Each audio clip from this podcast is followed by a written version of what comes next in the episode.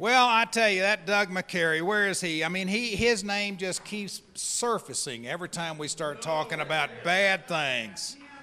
No, I mean, I didn't even get in the door and I started hearing about what your crew did. What, you all ran over a 12 year old girl today? All right, come up here and explain this. Right oh, come up here and explain this. Why would you do that? Well, you see, I was going down the mountain just enjoying myself with all these great guys, and some 12 year old girl thought she was going to interrupt this great bonding time, and I just wasn't going to have it, and God wasn't going to have it. See, that's not the story I heard. I heard Doug was teaching you guys how to be torpedoes, and Doug, his last words to you were, Guys, nothing gets in our way going down this mountain. Now, isn't that the true story? That's it. Kent Dahlberg, come introduce Walter for us. Well, uh, as you know, the Wednesday night is Walter Bradley night at High Ground every year. And uh, this is your 11th time with us, Walter, and your 10th time speaking and uh, doesn't have his son or son-in-law with him this year, but uh, we're glad to have him. And, I, and we were skiing with him today, and he's he's still fighting form. He looked great and uh, kept right with us. We were skiing we're skiing him pretty hard, but he peeled off after lunch. I think he'd had enough. So, uh, and maybe Walter, it, many of you know he's he has a, a cancerous condition. That's it's a form of leukemia. Is that right? And so maybe you can give us a little update on that, and, and also maybe on some of the stuff, interesting stuff you're doing with the third world. So, anyway, Walter, it's great to have you, and uh, thanks for, for teaching.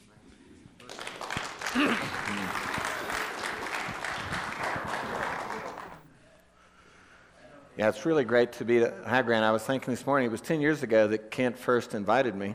And uh, Kent, I want to pre- thank you for introducing me to such an interesting and neglected group of people. And uh, I was telling somebody today, it's a lot more, this is a lot more interesting group than the people I talk with in the faculty lounge. So, uh, uh, and have a lot higher testosterone level too. So it's a rather uh, fun group to go hang around with for a little bit of relief and and and uh, sort of a little different experience. But it's been great being here. I want to thank uh, Jim as well for letting me be a part of High Ground over these last uh, ten years. It's been uh, sort of doing life together in a way that I think is is pretty significant. It's amazing to me how I see some of you once a year, really, and that's pretty much it and yet we sit down and have significant conversations about things that are going on in our lives. And it's, it's odd because some of those same significant conversations I don't really have uh, with as many people where I live. So I, there's just something special about being together under the circumstances we are here that I think provides a real opportunity to uh, minister to each other and to spend time together. And uh, I just appreciate all of you guys. I feel like that uh, one of the great blessings of my life has been really becoming a part of, of uh, all of this. I just wish we could get together more than once a year, although I'm not sure how we'd ever do that. But anyhow, uh, it's great being together. A bunch of you have been kind enough to pray for me over the last three years. I have uh, chronic lymphocytic leukemia, and I, I have a new doctor who makes grafts, and that's nice. So my last visit, uh, which was last week, uh, he actually gave me, uh, Dave, if we can see those, okay? The second thing I wanted to share with you last year, I gave a talk about what we were doing with coconuts, and I think probably many of you, like many of my friends in Waco, think I'm nutty. You know, they think I've lost my marbles or something because I'm so excited about doing coconut stuff. But, but I'm getting the last laugh because uh, the stuff that I was sharing with you last year, uh, we think will be in uh, at least five different major auto makes uh, by probably January of next year. Uh, we're in the last stages of doing all the certifications and getting approval. And uh, then we're finding a bunch of other applications. They ran a story in the, in the Waco newspaper about what we were doing at Baylor on this with myself and the several students that are working with me. And the AP picked it up, and it, we got contacted by people all over the world. I mean, it was pretty amazing because uh, I had one of my students, we got several people calling us, reporters and stuff from different, pretty far off places like Washington, D.C., and the Netherlands and so forth. And uh, I said, why don't you go do a Google search and let's at least get a few of our press clippings, it sounds like. And they said, so they went and did that. We had 15 pages worth of links. And so, uh, now, we actually didn't want that much publicity because we aren't yet there.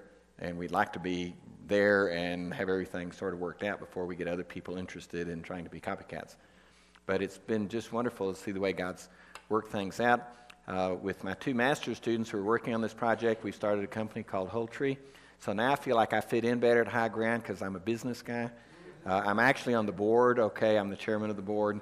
I'm the chief financial supplier uh, at this point. Uh, so I, I, I, feel some of your pain as you're sort of uh, saying, you know, it's, it's, good. The good news is I work for myself. The bad news is I work for myself, you know. But, uh, but actually, I still have my job at Baylor, but I'm, the, I'm, I'm paying some of my uh, former students to work, and, and I know that as God is continuing to work things out, that that'll be a short term thing. We'll have positive cash flow maybe in a month. We just got an order for 50,000 pounds worth of coconut fiber for somebody that's not even automotive related, it's somebody else. And so when we got all this publicity, we got a lot of it was just a lot of newspaper people wanting to write a story, but a few people were actually people who wanted to buy some coconut fiber if it would make good composites. and so we were thankful to get a few of those instead of uh, that. The, the day that Obama was inaugurated, the, if you had gone to ABC News at their uh, news uh, website, the first thing was Obama's uh, uh you know, inauguration, and then the first un- uh, thing under that was coconut cars coming. And so we thought that was pretty good timing, you know, because a lot of people went to the website probably that day. Okay, real quickly, um, this is my, uh, my blood count. I've been telling all of you that it's going up, so my, my preference would be that it would just go back to where it was before or that it would go flat. On the other hand, I've had three years and I'm still feeling perfectly normal, and that's expected. If you look at the next graph, next graph says uh, that's my red cell count, and as, as long as that red cell count stays, stays okay, then they're not going to do chemo or anything because it'll screw up my immune system. Right now, my immune system's kind of working. So I'm at 60, and I'll probably have to have chemo when I get to 150, and if I stayed on that line, it would be five or six years. There's no guarantees that'll happen, though. It can go like every time I go, I, I'm say someplace you hit the tipping point, it goes up real fast, and it starts doubling every month. And now it's you know, so I've learned a lot about live, learning to live with uncertainty and just saying, you know, uh, my life has always been in the Lord's hands, and it's no less so now than it ever has been. And so I'm not going to worry about it and and sort of take whatever comes. It's ironical in a way that probably the most happy, rewarding three years of my life have been the last three. And God has blessed me with the things we're doing with coconuts. This last summer, I got to go and speak to the presidents of 32 Christian universities in Indonesia. And I spent two weeks there working with faculty and helping them to figure out how to be a more profoundly Christian presence in a Muslim country. And, uh, and it was just a, phone call that I got uh, uh, in February from somebody I'd never met before who said somebody recommended you to go with me to Indonesia to do this, and I was a little skeptical because I thought, I didn't think there were Christian universities in Indonesia, and I didn't know who this guy was, and, and I was sort of thinking maybe it was a boondoggle, but it ended up being one of the most significant things I've ever had the opportunity to do. And so uh, while I was there, I went to Sri Lanka and worked with some missionaries there to get some coconut production stuff set up so that as soon as we're ready to start buying, we'll have plenty of supply. So it's just the last three years has been amazing in all kinds of ways, and I appreciated what Jim was sharing this morning about miracles. A lot of times, the miracles we pray for aren't necessarily the ones that we get. But I've seen God work in so many amazing ways in this last three years that I'm perfectly happy with the set of miracles God has given me, as opposed to the one that I might have uh, thought was most important three years ago, which was to be cured. And I would still be happy to have that happen. But I think there are things that are more to be concerned about than death, and one of those is to have a life of insignificance. And at this point, I'm much more worried about having a sort of a worthless life than to, that extends on for uh, in perpetuity as opposed to having a life that's really significant. And I think God has made my life rich and significant in these last three years in ways that have been just completely astonishing. And so I'm, I'm happy to be with what God has given me in terms of neat opportunities. And I'll take my cancer as part of that package and say, Praise the Lord, I'm just thankful.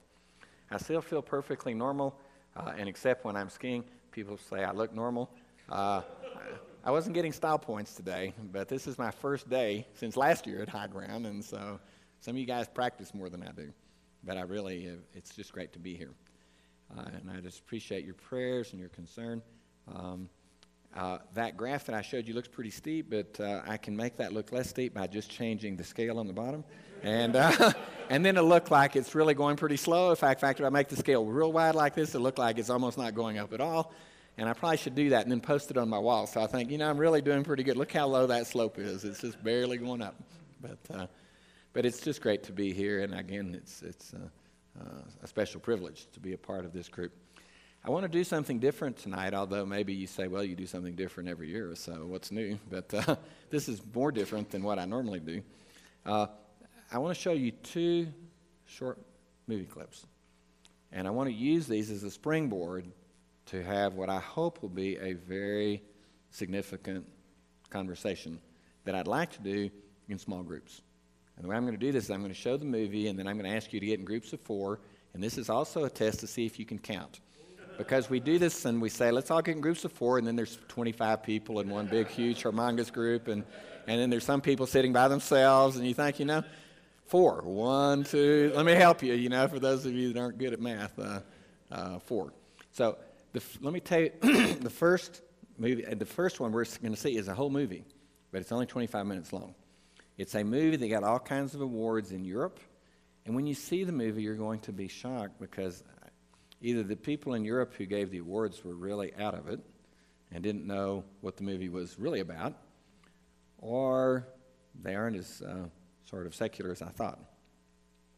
You are probably familiar with the story of uh, Abraham and Isaac. and what you're going to see in this movie is uh, what I'm sure are some Christian Polish filmmakers' attempt to capture in a very modern setting some of the key ideas that come out of that story.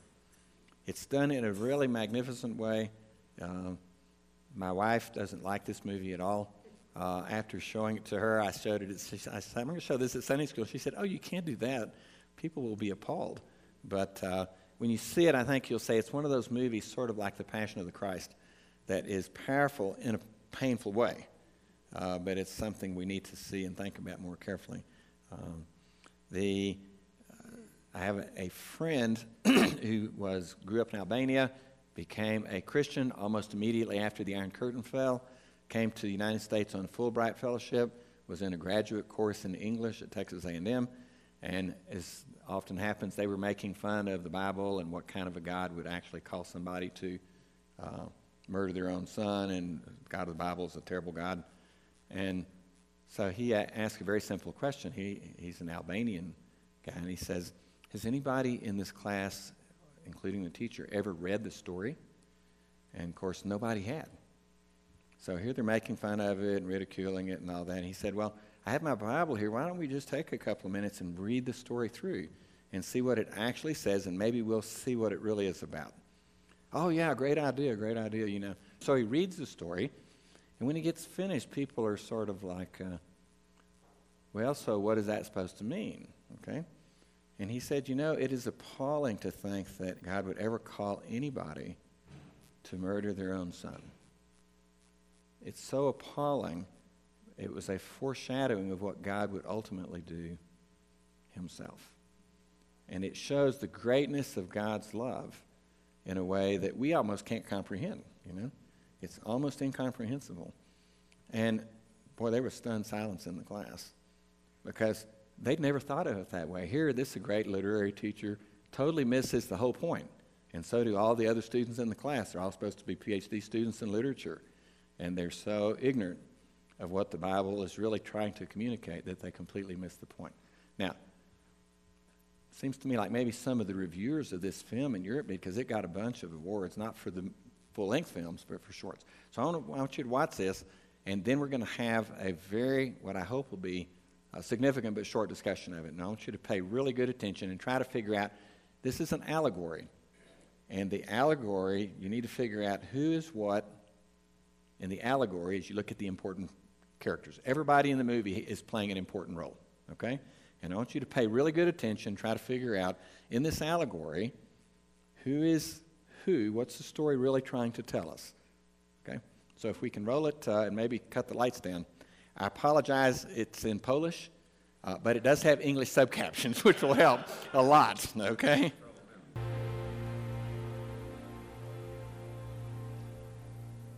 Take just maybe five or six or seven minutes say, what do you think were the important things that were trying to be communicated by the guys that made the movie? Because there's a lot of interesting uh, stuff in there. And then I will kind of, in a bigger group, do a quick highlight of that.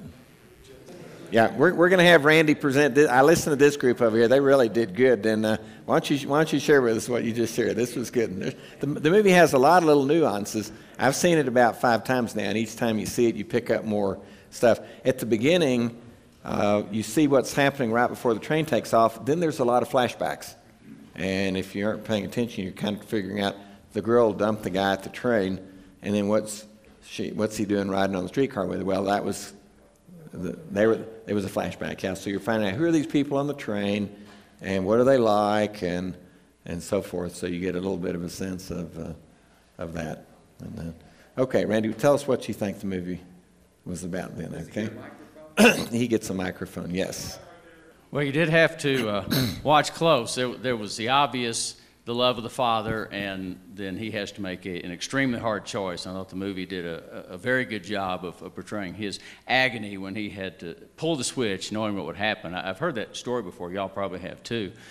Um, and at all the people on the, the train, after he pulled it, they're going by, living their lives, have no idea what sacrifice was. None in the world. They're just going along uh, and, and not particularly important people. They had the nerd whose girlfriend just dumped him.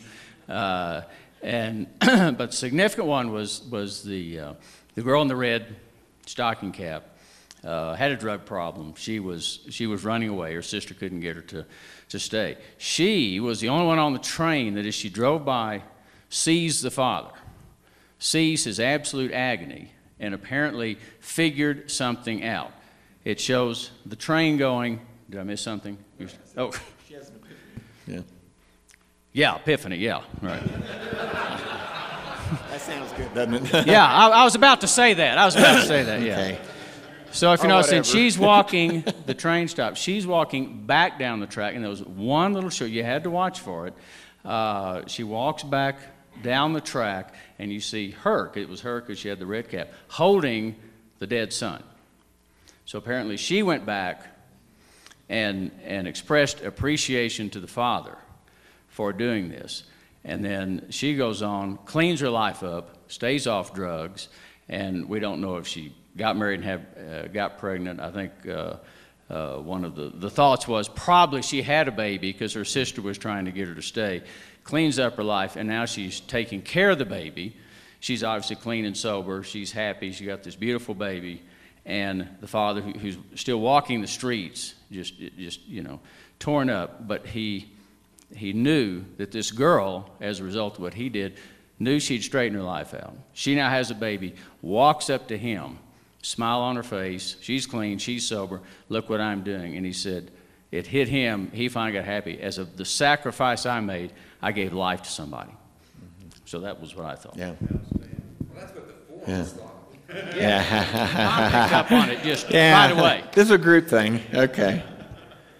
Some other comments. I don't know if you picked up other things. I think, be careful, this is an allegory now, so you may say, well, the guy doesn't make a good God figure because God uh, uh, would have. Uh, he, he wasn't playing God, he was trying to show, I think, though, the difficulty in a pictorial way of what God did for us people on the train were a pretty sorry bunch, you know, sort of like humanity on average, and uh, very indifferent to uh, what's going on. You know, I think the movie portray- captures in a really great way the fact that as much as God has loved and sacrificed for us, it's easy for a lot of people to be either unaware of that or simply indifferent to it, you know?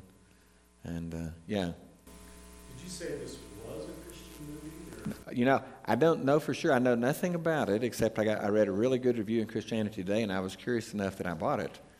But it's very clear what the, what the message of the movie is, and so I would have a bit of a hard time imagining a non Christian making the movie.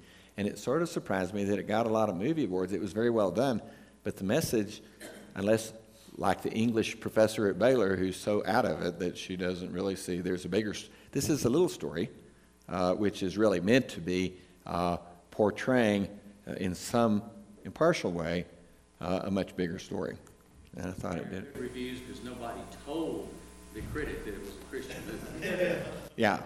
Well, I'm, I'm, sure the people who gave it all the words may, may, may not have even have been aware of that. There's so many there is such a widespread ignorance of, of the Bible and, and, and biblical themes, it's easy for me to imagine somebody seeing the movie and think it was just a great story, you know, and not really see it's a great little story in its own right. But it really is, is meant to capture a much bigger story, yeah. Uh, just the beginning of the movie, the start, um, when he looks up and he says, you know, I'll always be thinking of you right there. There's many, many examples, and when she sees him, and in her, somehow she has her epiphany, okay, if we can all use that word, uh, and then she looks up to the sky, and it's obvious that somehow God is using that moment as a redemptive moment in her life. And then later, the sun breaks out. It was a gloomy, you know. Later in the movie, you see, okay, here's what redemption looks like as it comes full bloom, you know. So there's a lot of good imagery in there. I mean, there's just so much richness, I think, to it. But it really uh, says some things that some some. And seeing the Passion of the Christ to me is something that I now do every Good Friday, just because I don't want to forget. It's a painful movie to watch. It's really not fun to watch that. Uh, this one's uh, good in the same way. And like my wife says she doesn't like it because she, she says, it's, it's too sad, you know, and it is sad, you know. But on the other hand, it's sad in a good way to really think more deeply about what God's done for us. Now, I want to show you just 10 minutes of one more, and then we're going to quit, okay, because I think we want to have some sharing time. But the second movie, the first 10 minutes, I hope will hook you on seeing the rest of it. How many of you have ever either read Victor Hugo's book, uh, Les Miserables, or seen the movie or the musical? Okay? And I want, what I want to do is to show you a little clip of this because, again, it's a movie that's talking about the greatness of God's grace. But we're going to see the first part, which in a way is dealing with exactly what this movie did. The rest of the movie is about the transformational power of unconditional love and forgiveness.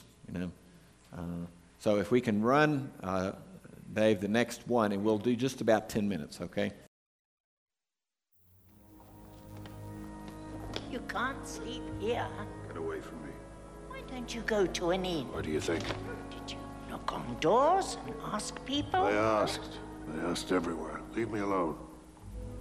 You didn't ask there. Knock on that door.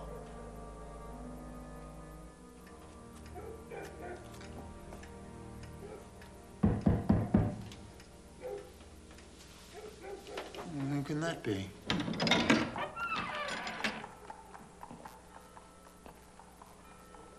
Do you have any food you can spare for me? Come in. Look, I'm a convict. My name is Jean Valjean. I've served 19 years hard labor. They let me out four days ago. I'm on parole.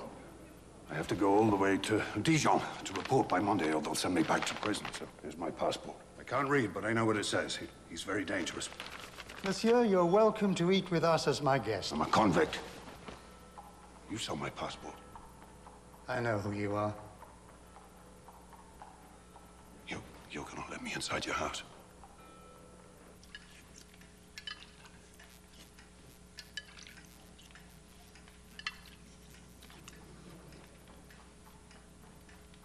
What crime did you commit? Maybe I killed someone.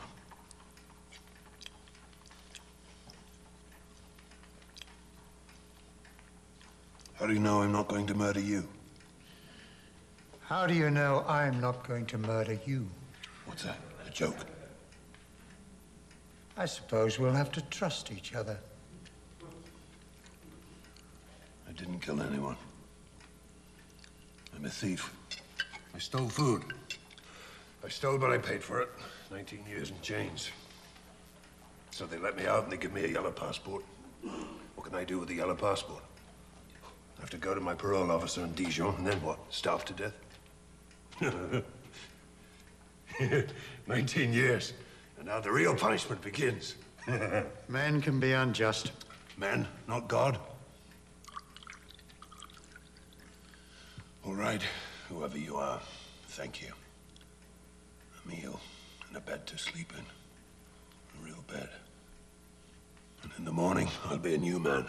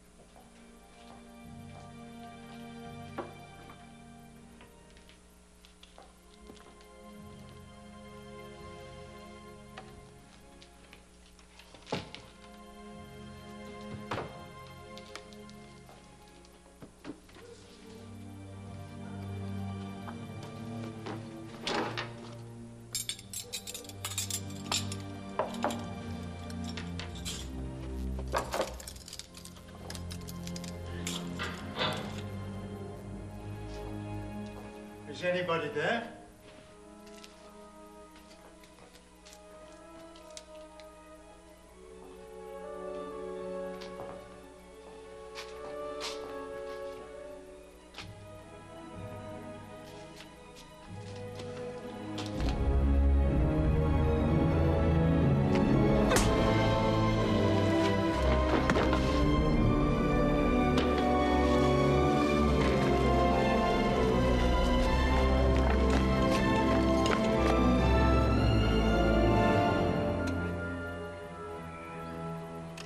So we'll use wooden spoons. I don't want to hear anything more about it.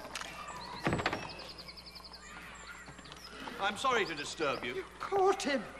But I had my eye on this man. Oh, and Thank God. I'm very angry with you, Jean Valjean. what happened to your eye, Monseigneur? Didn't he tell you he was our guest last night? Oh, yes.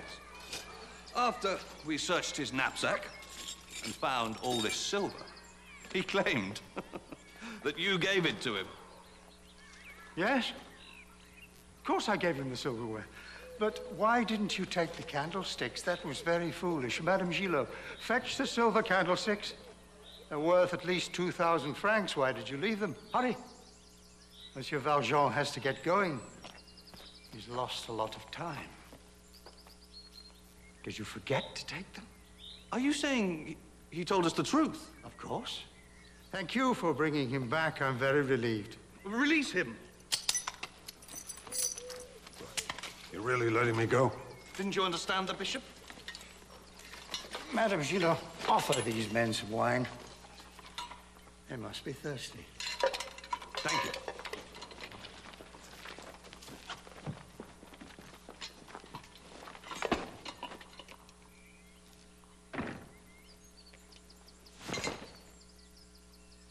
And don't forget. Don't ever forget. You've promised to become a new man. Promise. Why, why are you doing this? Jean Valjean, my brother, you no longer belong to evil. With this silver, I bought your soul. I've ransomed you from fear and hatred. And now I give you back to God.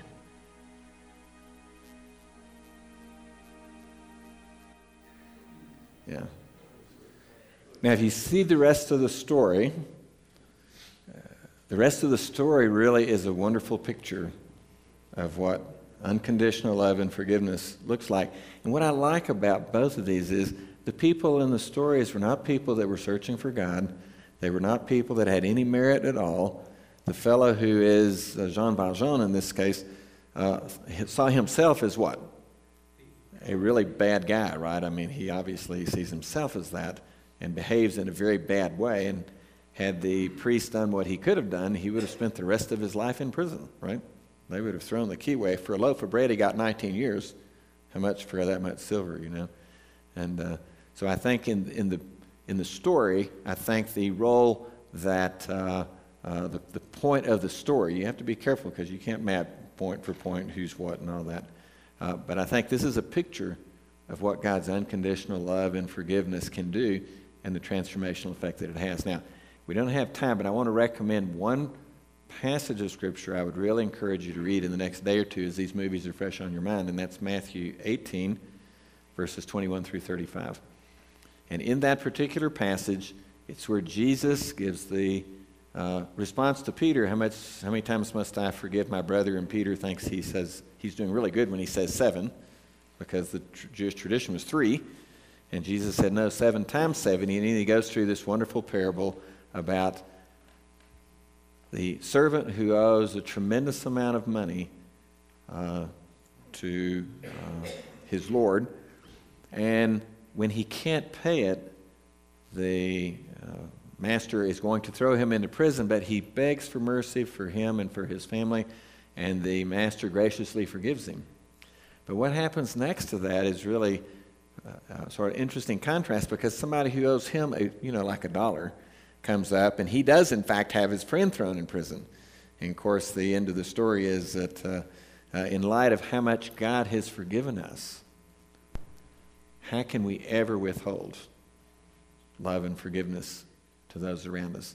I think God wants us to be a conduit of His grace in a world that's really pretty graceless.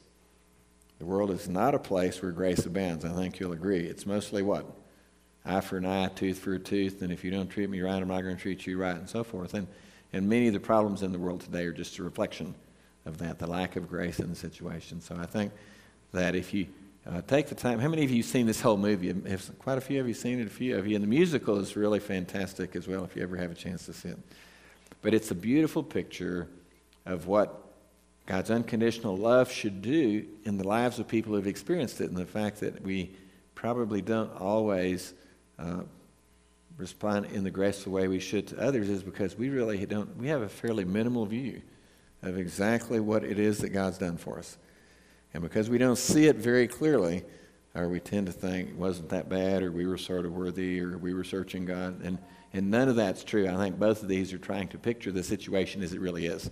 And we're Jean Valjean, and we're the, the girl in the red cap, you know, and we need to see that more clearly and to ask God to help us to really uh, love Him in the way that we ought, we should in light of what He's done for us. Why don't we close in a word of prayer? Father, we thank you for the beautiful way that stories, as Jesus so often used them, tell us, give us glimpses of what you're like how much you love us, of how much you've sacrificed for us, and the, the fact that grace is free to us is easily, uh, it's easy for us to overlook. It was very, very costly to you, extraordinarily costly. And Father, it's so easy for us to enjoy the grace that you've given and then treat the people around us who need grace from us, who don't deserve it, who are just like the people in the two movies, just like we are, who don't deserve it at all. And yet, You've said, in light of what I've forgiven you, how can you possibly withhold forgiveness from people around you? From our spouses, from people we work with, from people who maybe have been dishonest with us in business, people who are absolutely unworthy. And yet, you set the picture, you've made the standard of how we should respond, how we should be able to experience through the supernatural power that comes through your forgiveness of us to become the kind of a person who can be a uh, visual picture of what God's grace looks like. We just thank you. In Jesus' name we pray. Amen. Thanks.